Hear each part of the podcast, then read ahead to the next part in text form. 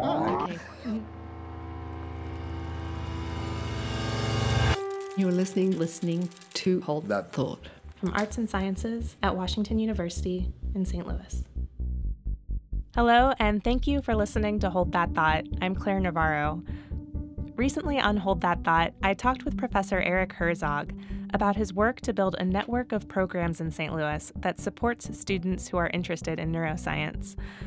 As a follow up, this week we're returning to a podcast from back in 2013. Then I had the chance to talk with Herzog about his own research on circadian rhythms, the biological clocks that help living things keep to a 24 hour cycle. What exactly keeps these internal clocks ticking? Here's Dr. Herzog to explain.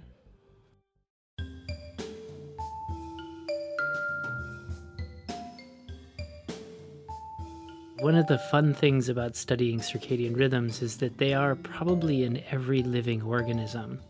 The clocks that generate the daily rhythms that we're familiar with in terms of wake and sleep in mammals regulate just about any physiological process you can think of, from the addition of new cells on the surface of your eye to your cornea, to hair growth, to the likelihood of a hormone being released in your body in other living organisms, uh, all the way back to probably the first living organisms on the planet, archaebacteria, we now have evidence for circadian rhythms in every phyla across all species.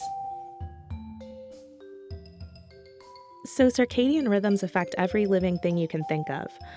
But in mammals, which Herzog primarily studies, these patterns in part depend on a tiny area of the brain called the suprachiasmatic nucleus or SCN. It's about a millimeter by a millimeter by a millimeter large.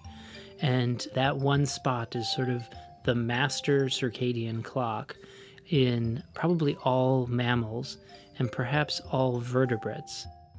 Part of what it means to be the master circadian clock is that this part of the brain is vital for something that seems totally natural the daily cycle of going to sleep and waking up if we get rid of the SCN, if it's destroyed in a horrible accident, then the organism can still wake up and go to sleep just fine, but no longer with a regular schedule. So you wake up every 20 minutes, then 40 minutes, and then 25 minutes, and you're at a very irregular schedule.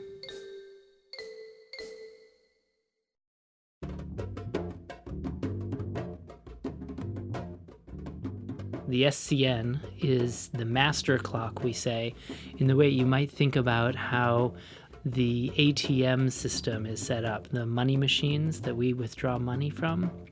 They all have their own little clocks, right? And they depend upon that clock to know when you withdrew money from the ATM machine. But they actually don't run all by themselves, keeping time. Uh, they have to all run on perfectly synchronized clocks.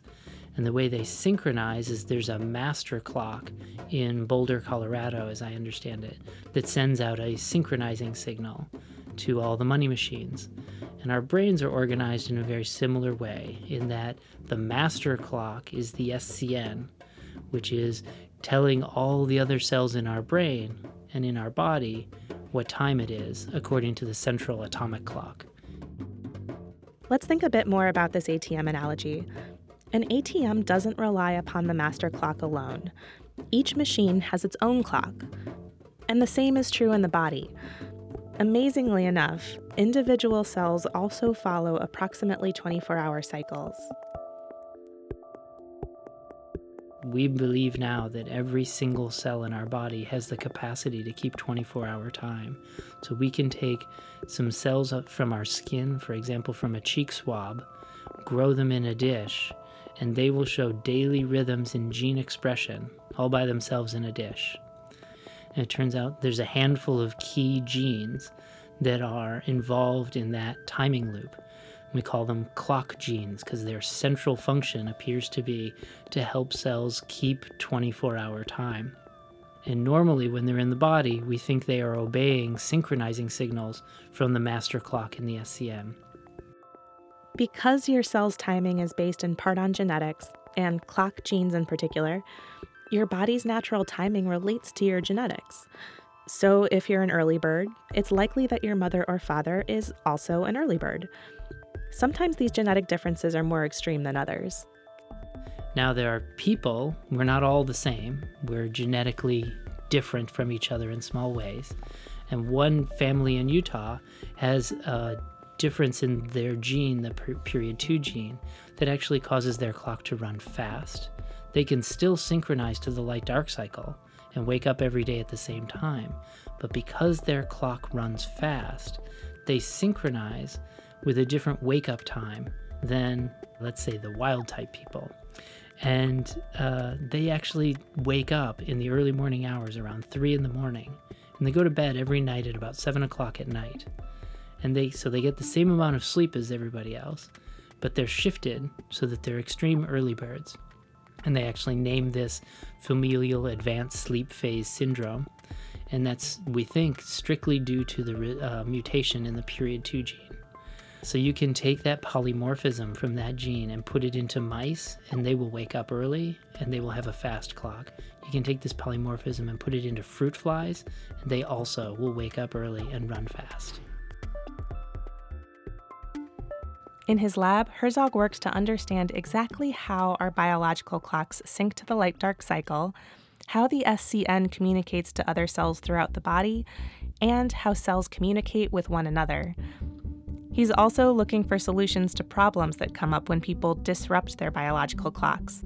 Humans aren't adapted to things like jet lag or working the overnight shift, but in the future, there may be ways to help. So, we're interested in how the system works normally. We're interested in what happens when the system gets disrupted and as a result, we become interested in drugs that may become therapeutics or minimally help us to understand how the system normally works. For more information, check out Erik Herzog's faculty and laboratory pages on the WashU Arts and Sciences website. You can find a link at holdthatthought.wustl.edu. And for more ideas to explore, be sure to check out our weekly podcasts on iTunes, Stitcher, and SoundCloud, or find us on Facebook or Twitter. Thanks for listening.